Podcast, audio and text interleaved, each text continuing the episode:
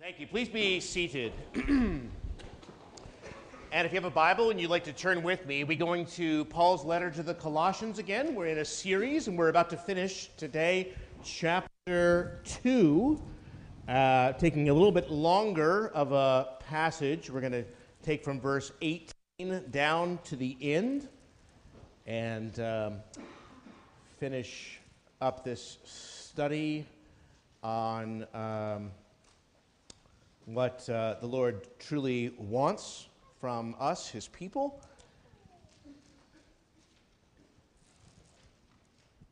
I'll, I'll start back in verse uh, 16. Well,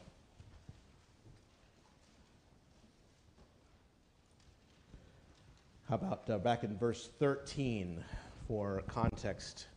Uh, we'll pick up reading chapter, uh, Colossians chapter 2, starting in verse 13 to the end and you, being dead in your trespasses and the uncircumcision of your flesh, he has made alive together with him, having forgiven you all trespasses, having wiped out the handwriting of requirements that was against us, which was contrary to us. And he's taken it out of the way, having nailed it to the cross, having disarmed principalities and powers he made a public spectacle of them, triumphing over them in it. So let no one judge you in food or drink, or regarding a festival, or a new moon, or Sabbaths, which are a shadow of the things to come. But the substance is of Christ. Let no one cheat you of your reward. This is the passage for today. Taking delight in false humility and worship of angels intruding into those things which he's not seen, vainly puffed up by his fleshly mind, and not holding fast to the head, from whom all the body, nourished and knit together by joints and ligaments, grows with the increase that is from God. Therefore, if you died with Christ from the basic principles of the world, why, as though living in the world, do you subject yourselves to regulations?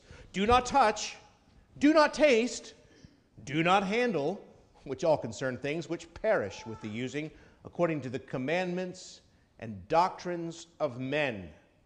These things indeed have an appearance of wisdom in self imposed religion, false humility, and the neglect of the body, but are of no value against the indulgence of the flesh. Let's pray once more together, then, please. Um, our Father in heaven, we come uh, humbly to your word, uh, knowing that in, in so many ways we are the very people who need to hear such things again, that uh, from the depths of our heart and our mind, that we might be rooted and grounded in Christ and not seek to live our lives out of any other power or any other form. We pray that He would be our all in all, that we, being complete in Christ, would live to His glory. Oh, teach us again the basics. We pray it for Jesus' sake. Amen. Many of you will know that my wife grew up not far from here in Franklin County, Virginia, which uh, has a certain claim to fame. You see, soon after Prohibition became the law of the land in the 1920s and alcohol was outlawed in America, more sugar was being shipped to Franklin County than to New York City. No, they weren't making funnel cakes. Uh, they were still in whiskey, and it became known as the moonshine capital of the world. In fact, some historians uh, estimate that 99 out of every 100 Franklin County residents at that time were in some way involved in the illegal liquor trade, which was popularly known as bootlegging. Still today, uh, whenever people skirt the law in order to uh, create their own anything, they call it bootlegging. Bootleg movies, bootleg concert t shirts, why you name it, we'll bootleg anything. When people break the law to make it their own, to make their own, it's a bootleg. Well, some people take that approach to religion. And that's the title for my sermon today. Why not bootleg religion. In fact, I was going to have a much more uh, boring title as usual. but the truth is, I just couldn't come up with anything that would cover the whole passage. And then I came across a sermon by Ralph Davis, uh, the associate minister at our largest church in Columbia. He's much more colorful than me, and I just like that phrase that he used. So, so I bootlegged his sermon title and uh, stirred it up a little bit, and uh, that's what you're going to be uh, getting uh, today. Uh, bootleg Christianity, making your own unlawful religion. What, what's wrong with that? Well, in the passage before us, uh, Paul tells us that we must strongly reject any man made approach to Christianity. Now, this has been his theme in one way or the other since verse 4. Uh, verse 4 This I say, lest anyone should deceive you with persuasive words. This man made false teaching. Uh, verse 8 Beware lest anyone cheat you through philosophy and empty deceit, according to the tradition of men, according to the basic principles of the world, and not according to Christ. Uh, it goes back and forth. Uh, here, to, here to again to verse 18 in our passage. Let no one cheat you of your reward. So you see, warning lights are flashing all over this passage as the apostle uh, urges us not to drift carelessly away from Christ, in whom he says are hidden all the treasures of wisdom and knowledge, in whom we are already complete. Um, but bootleg religion still finds its way in, and it comes in many flavors. The uh, Paul reminds us here. But we've already seen earlier this chapter how Christianity can go bad in a worldly way with things like uh, pagan philosophy or immorality. Uh, worldly living. We then saw how it can go wrong in a Jewish way, uh, pushing Gentiles to adopt circumcision, verse 11, other requirements of the law like uh, food or drink, a festival, new moon, or Sabbath. We just read. All that's fulfilled in Jesus. We saw that last week. And that's, that's the great message of this chapter. People, we already have everything we need in Jesus. Nevertheless, we still find throughout history a desire to innovate, to uh, add something to what we've received in Christ, to come up with some better idea on our own. And Paul, again and again, and, he, and one more time as he brings this chapter to a close, warns you don't be satisfied with anything less than the real thing. Don't let somebody cheat you of your reward by what they're claiming. Now, I'd like to summarize the warnings in this passage under two headings. And then, since I want it to be a positive message, I want to give you the two positive things here that we really need if we're going to grow. So, first, two flavors of bootleg. The first flavor of bootleg religion we'll consider today is asceticism. Asceticism. Well, what is that? Some of you want to know. It's actually what the English Standard Version has translated for verse 18, which I know that many of you read. Let no one disqualify you insisting on asceticism. Well, what does asceticism mean? Oxford American Dictionary says, quote, severe self-discipline and avoiding all forms of indulgence, typically for religious reasons. I'll pause for a second and say we just read the call to worship about how people were fasting. They were treating their body harshly, and they, they thought that was what they were supposed to be doing. God says, Look, is that what I, is that what I asked you about on a, on a, on a holy day? What, what about, um, what, what about uh, doing good to people and uh, not turning away from your flesh and blood? And why not feed the hungry? Why don't you do something like that? That's a holy day, not just this severe treatment of the body you've misunderstood. Okay, as an extreme example, asceticism is what Christian monks in the Middle Ages did when they slept on boards and wore painful hair shirts and practiced frequent fasting and listened to Justin Bieber. Inflicting pain on themselves, denying themselves pleasure for religious reasons. Okay, so that's asceticism. Okay, if you have the ESV, uh, that's what it means. Let no one disqualify you, insisting on asceticism. But I have to say that that that, that translation is definitely more of an interpretation The original, it's just the common word for humility, which uh, is mentioned later in this letter as a Christian virtue. It's the same word. And that's what I and most other translations have. But the ESV translators must have said, wait a minute, obviously this is not that kind of humility, so what can it be? And they connected it to verse 21 and following, where we all have about the same thing. Um, these regulations. Oh, I don't touch that. Oh, I don't taste that. Oh, I don't handle that. That's the kind of false humility, you see, uh, that they believe is in view here. In any case, that is in this passage.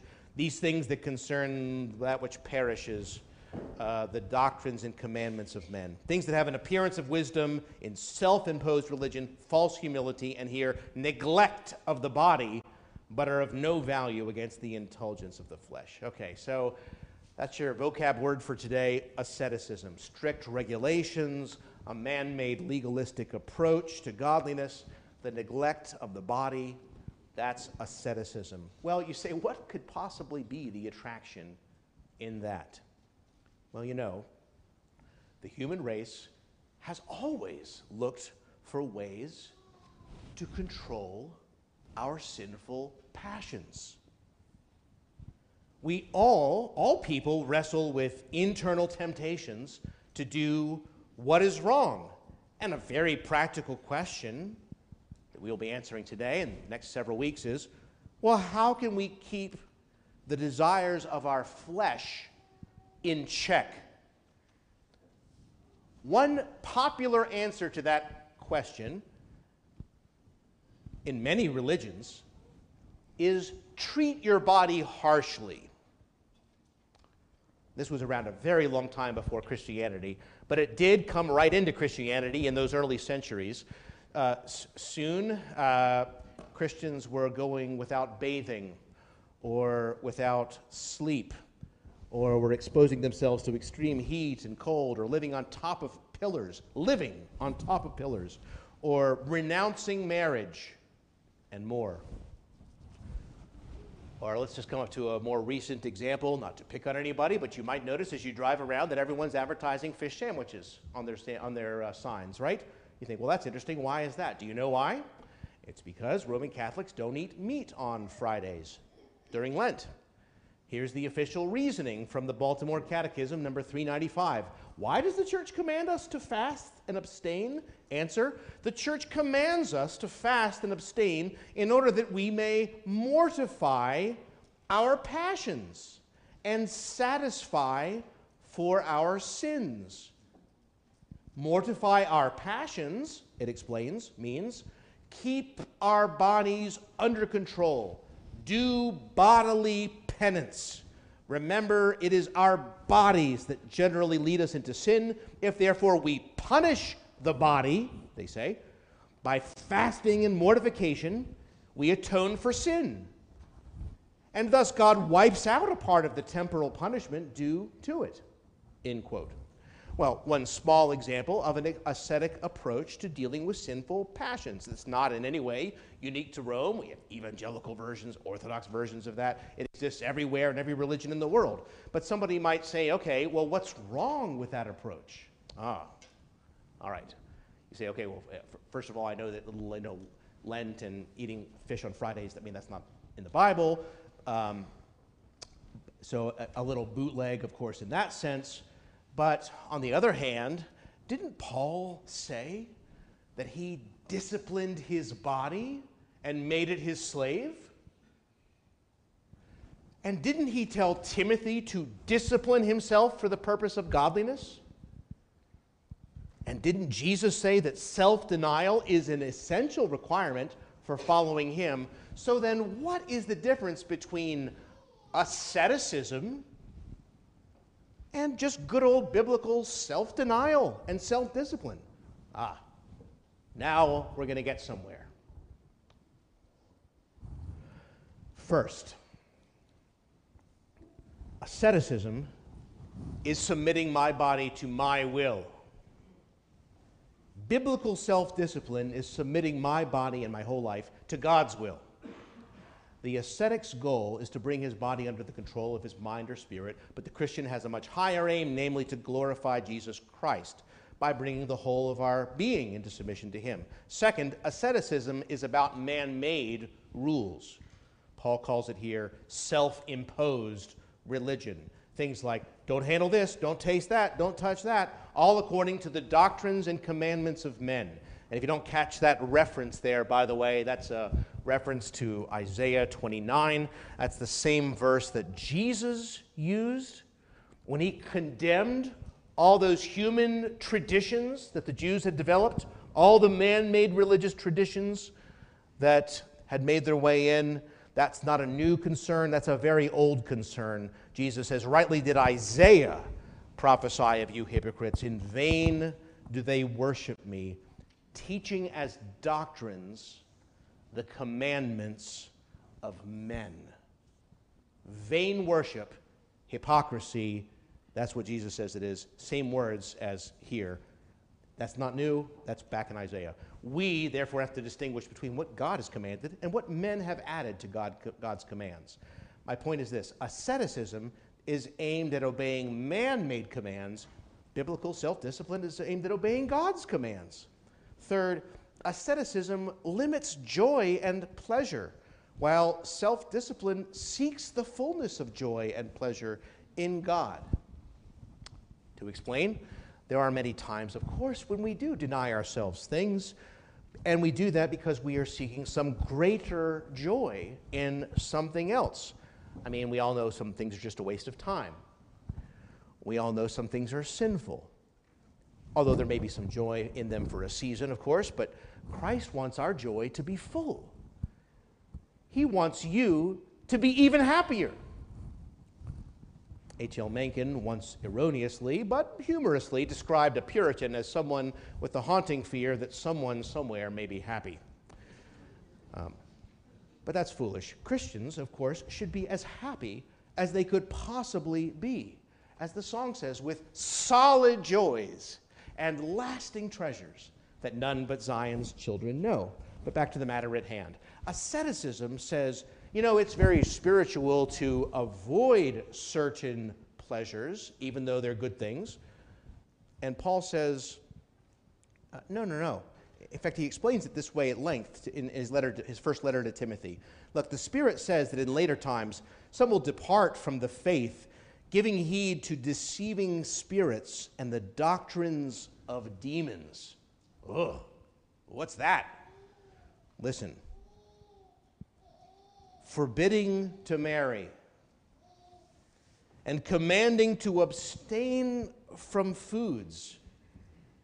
Listen, which God created to be received with thanksgiving by those who believe and know the truth. For every creature of God is good, and nothing is to be refused if it's received with thanksgiving, for it's sanctified by the word and prayer. Ascetics will have no, I don't touch that, I don't eat that, I don't try that, I don't do th- those things. Things which Paul says are, are, good, are good things which God made to be received with thanksgiving. That's the doctrine of demons, people.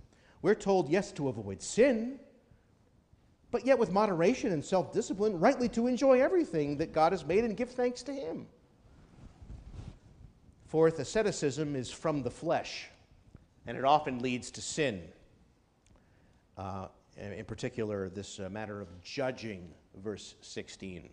Uh, see, pretty soon, uh, people who keep the, those rules look down on them that don't. Yeah, we're the, we're the real holy ones. We don't do this. I wouldn't touch that. We never do that. And we look down on those that do. For example, we saw last week how God said to keep the Sabbath holy. And then the rabbis came along and added a huge mass of regulation to govern people's outward behavior so that on the Sabbath day, uh, they had all these commands that had nothing to do with the spiritual rest and holiness and blessing and, frankly, delight that the day was created to be in biblical terms. It got so bad, even, I mean, even the Mishnah, even the ancient Jewish rabbinic tradition laments at one point the rules about the Sabbath, it says, are as mountains hanging by a hair. For this teaching of the scripture is scanty, and the rules are many. God didn't give all these ascetic, harsh rules. Those are the Pharisees' inventions. Uh, so many of them, like a mountain hanging from a little thread, which is what the Bible actually says. The Pharisees judged Jesus for not keeping their rules. And, and, and Jesus frequently attacked the Pharisees for their absurd man made traditions, which were opposing God's original blessed purposes for that day. Such rules might appear holy, Paul admits. There may be some appearance of wisdom. It may look like it leads to godliness, but you know what it leads to? Pride, judgment, hypocrisy. The point is, asceticism originates from the flesh. It's all the commands that we can do in our own flesh. And then it often leads to sin. Whereas Christian self discipline comes from the Spirit, it is a fruit of the Spirit, and leads to true godliness. Very big difference. Fifth and finally, I'll point out that ascetic rules deal with externals, not the heart, not the mind. Now, if you want a real solution to your sin problem, you, you have temptations and struggles like I do. You want the answer? The Lord says it comes from within. And that's what we'll be reading starting in chapter 3 next week. But you can see how it begins already here. It, if then you were raised with Christ, made alive, he says earlier, with Christ, seek those things which are above, where Christ is, sitting at the right hand of God. Set your mind on things above, not things on the earth starts at a whole different place. Ascetic rules deal with your external behavior, what you do, what you don't do, what people can see. Biblical self discipline sets our hearts and minds on Christ. And so, in general, Paul grants man made rules of the ascetics have some appearance of wisdom, but they're of no value against the indulgence of the flesh. They might stop this or that and then just plunge you into the deeper sins of pride, judgment, hypocrisy. This is the first flavor of bootleg religion that we must avoid. And I thought about preaching a whole sermon on that, which I guess I just did. But we go on. Second, and more briefly, you'll be glad to know, he warns us against following angelic visions. Angelic visions. Um, as he puts it in of 18, the worship of angels, intruding those things in which he has uh, seen or not seen, that is, he said he's seen, vainly puffed up in his fleshly mind. Okay, so what's going on with angels? I have to say we can't be sure. Um, there's various inscriptions in nearby Asia Minor or Turkey today um, from those old days where angels are appealed to and venerated, and angels are asked for their protection and assistance and aid. I mean, wouldn't it be great to have an angel at your beck and call? Well, we can't say for sure if that's what was going on in Colossae, but I guarantee you it's going on today.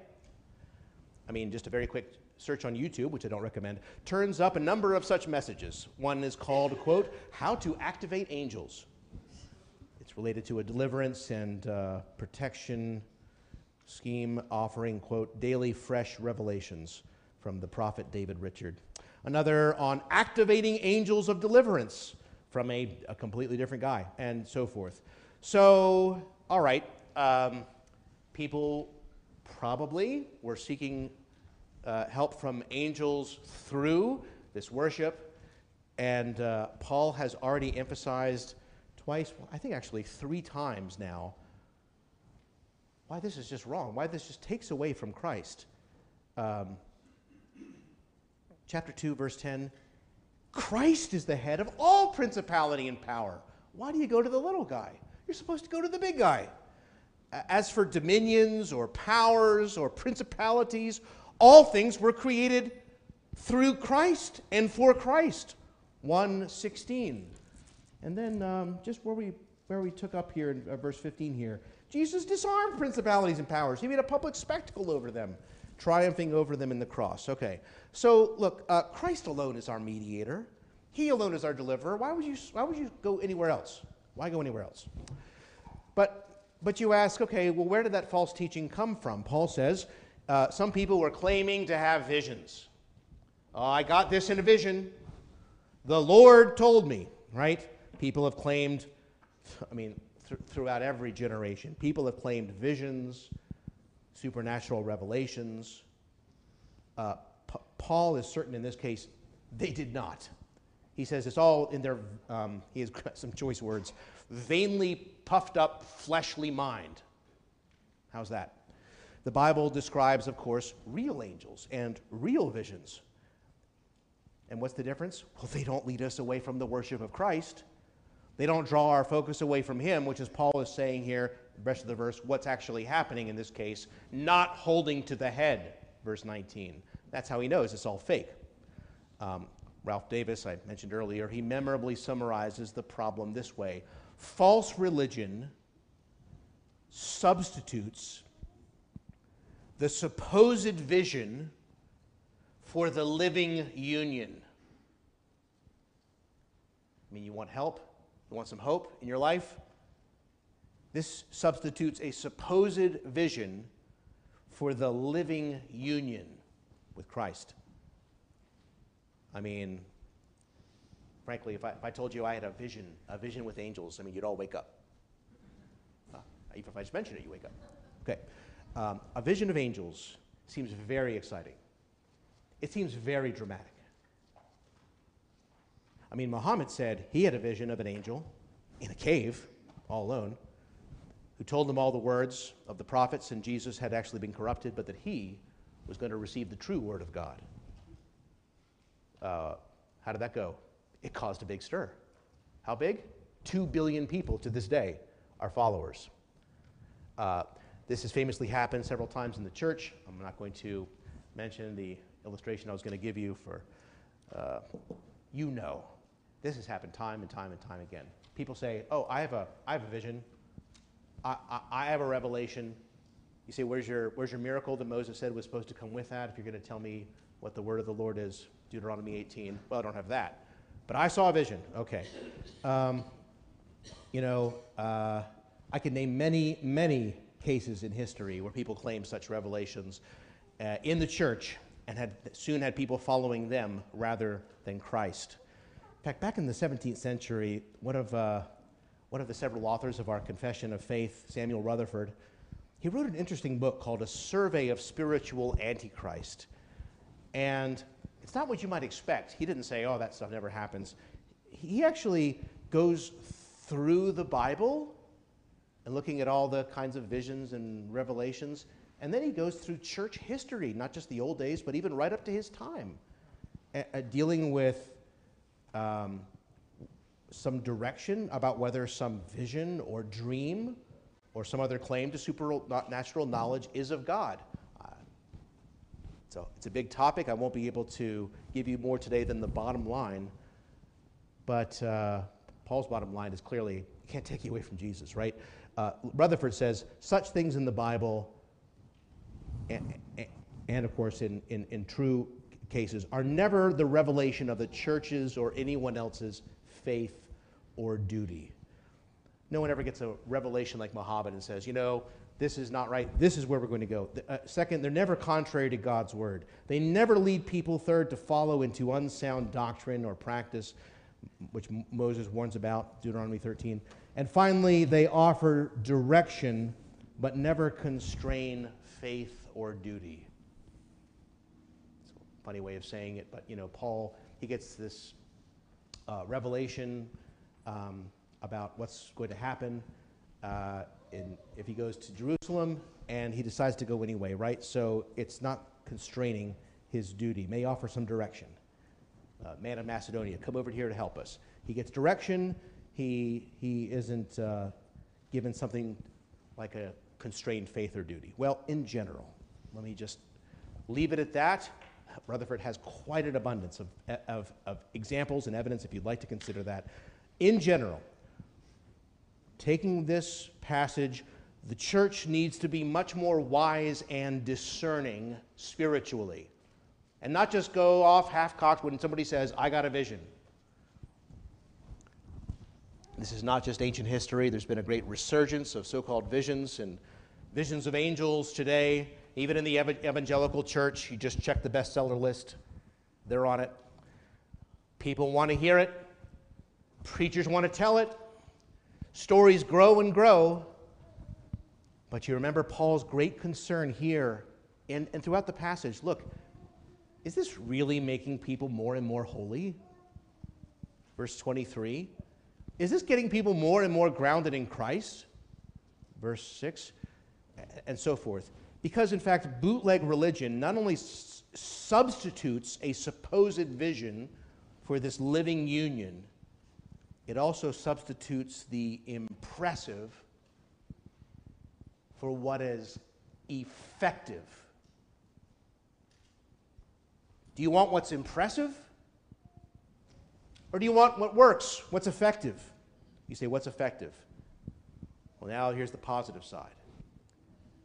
Here's what Paul says in this whole passage throughout makes the difference. Here at the end, two things Christ and therefore the body of Christ. Verse 19. Let me read it to you positively, what Paul puts negatively here.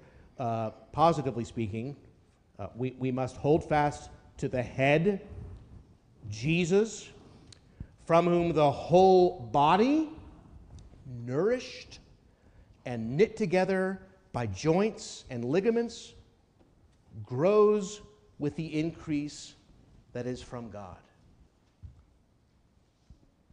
That's not, that's not very impressive, but it is very, very, very effective. And that's where we must come back to. And so, let's see first, uh, we talk about holding fast to Christ, then doing so as a member of his body. First, holding fast to Christ the head. Holding fast to Christ the head. This is what's going to work. We must be joined to Jesus Christ in a living way. I mean, no truer words were ever spoken by Jesus than he said, You can do nothing without me. But when he is the center of your life, when he is at work in your hearts, you cannot remain the same. There's no staying the same. And what's the difference? What's the difference between uh, these bootlegs here, this maybe this ascetic, rules-based approach that has no power, right? But you know, hey, I want to I want to be super spiritual. I'm going to make this list. I'm going to follow this list, and and this uh, more we might say organic approach that Paul has, union with Christ the head. What's the difference? What's the practical difference? Um, I gave this example uh, some weeks ago around New Year's when, uh, in the evening, when many of you were traveling, and I'm going to pull it out one more time so that the rest of you can hear it. Uh, Thomas Boston, the Scottish minister um, in the early days of the Associate Church, uh,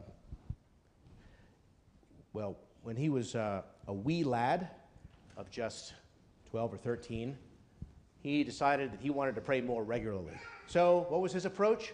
he vowed that he would pray so many times every day, each and every day. Now, he couldn't actually remember exactly um, how many times it was when he wrote the memoir, but he thinks it was three. Um, and he kept his resolution, but he writes honestly that he thanks God that he only promised to do this for a relatively short period of time because he says it was soon a, a, tremendous burden to him, and he found out that his prayers were often very poor because they were being made for no other reason than to keep from breaking his vow. This was the goal, this was the schedule, he was committed to do it, and at age 13, he at least had enough spiritual sense to know it's better for you to pray miserably than to break your vow. So he pressed on, but my point is, it was not the result he hoped for.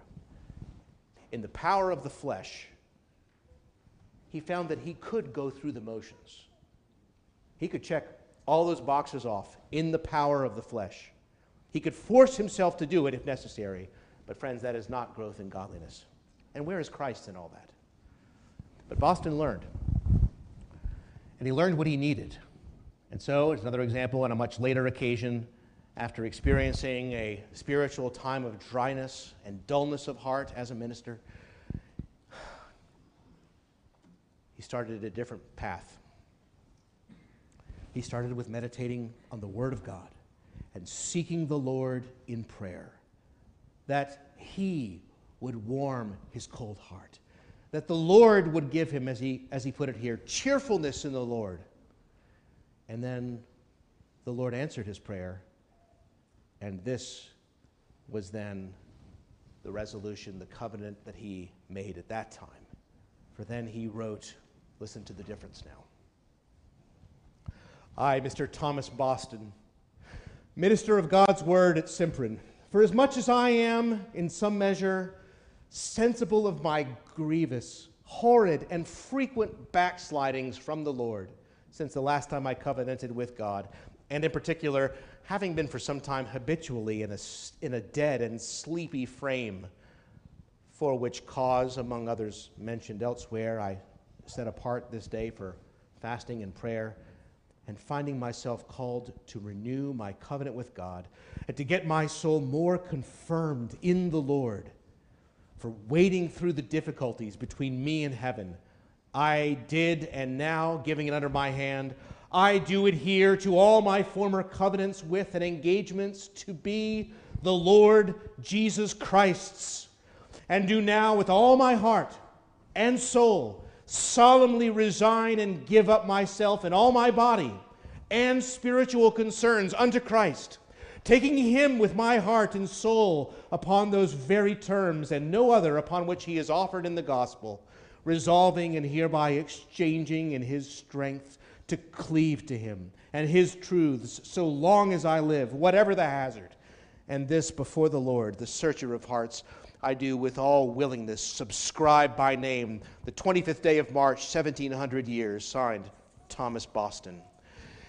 Here then is the great difference. You know, the outward motions perhaps are the same, praying and fasting in this case. But in the first case, he was just merely out to do it, thinking he might find some growth. In the second, he was out to grow in Christ.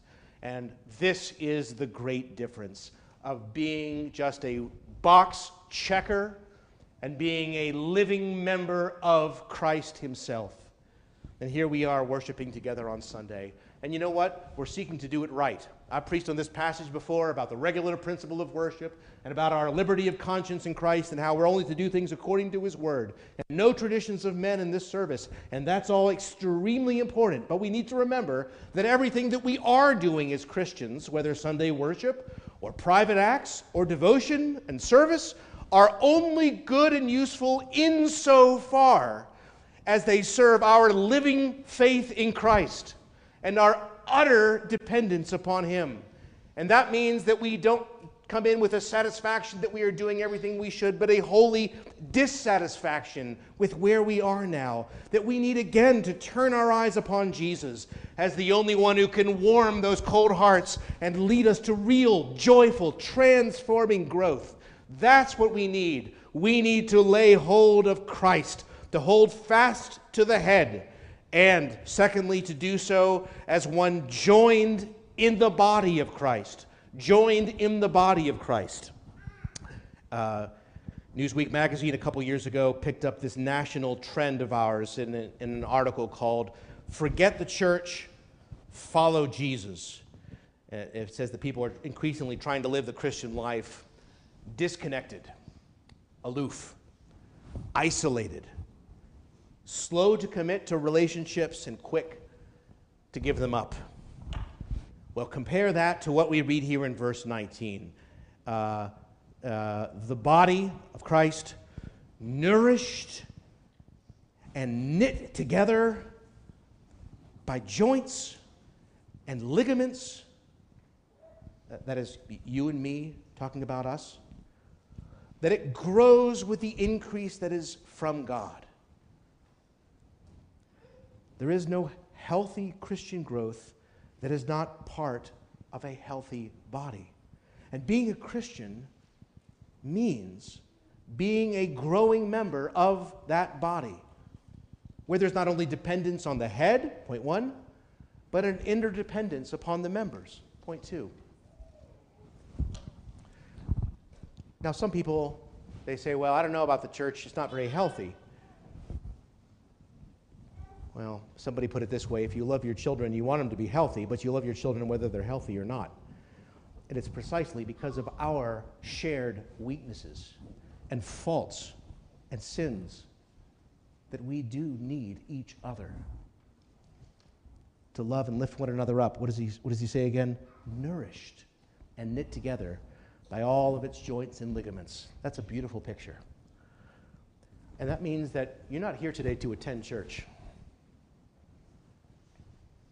Like somebody might go to the movies. You go to a movie, you're not joined together with the other attenders. You're not nourished and knit together with the other people eating popcorn. You come, you might greet a few people casually, you watch the show, you leave. That is not Christianity. If that's what you're doing here, make that the last day. The church is much, much more than a worshiping community. It is a loving, serving, nurturing, encouraging, edifying, transforming body of fellow believers.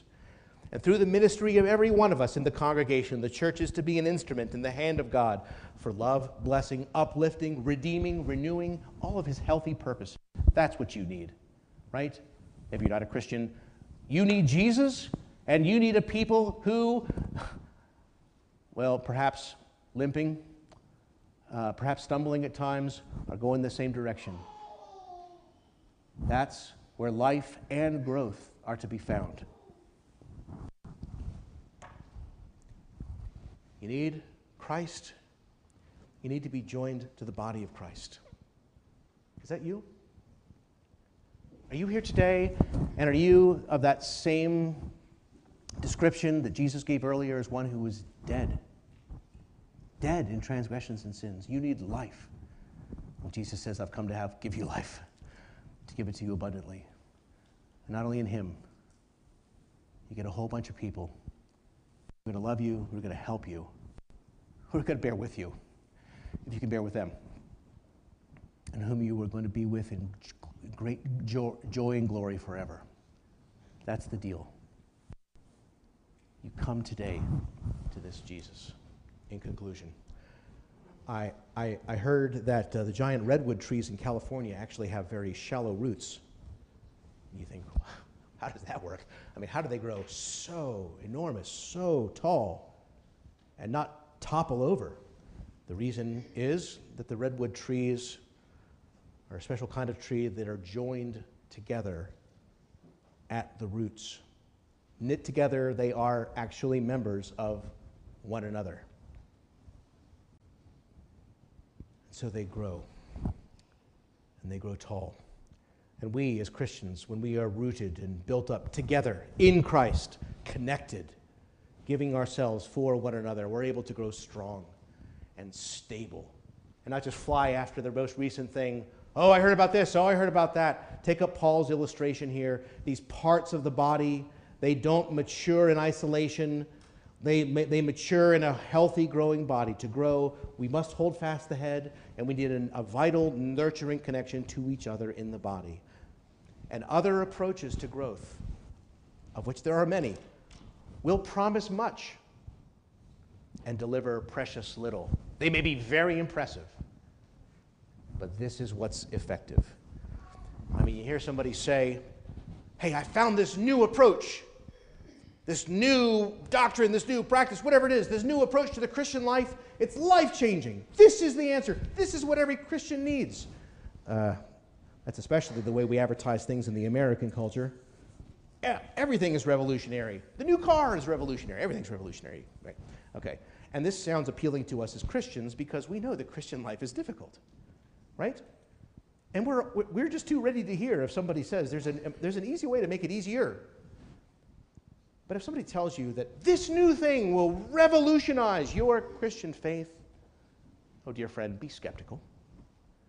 I mean, it is certainly possible they have some useful things to tell you, but if, if those things are truly useful, they will invariably be fresh, powerful reminders of depending upon Christ in the power of His Holy Spirit and growing together with His people, nourished and knit together in the Lord. And anything that detracts from the centrality of these facts, well, it may have an appearance of wisdom in self reposed religion and the neglect of the body, but I tell you, it's of no value against the indulgence of the flesh. It's bootleg religion. enjoy nothing but the real thing. Let us grow together in Christ. Let's pray. Our Father in heaven, we do pray that the reality of this passage would settle in not only to each heart individually, but together and as a body. Oh, may we begin to grow to the, to the measure of the stature of the fullness of Christ, as is written, to know his love that passes knowledge. Our Father, we, we confess that it's, uh, it is too easy for us just to, to go through certain routines, come here, do that, and yet to be altogether dis- unchanged. We are dissatisfied with that. I pray for every single person in here that this would be the year of great spiritual change, growth, intimacy with one another, fellowship or communion in Christ, and joy in the Lord. I thank you for bringing everyone here today. If anyone does not have such joy, if there's one here who needs such a Lord, such a Savior, may he find today in Jesus the very answer of his life. We together pray as the Church of Jesus that we would more and more reflect the truths of this passage. Oh, teach us in the weeks to come, as we have been raised in Christ, how we might seek those things where he is. For Jesus has run away with our hearts to heaven.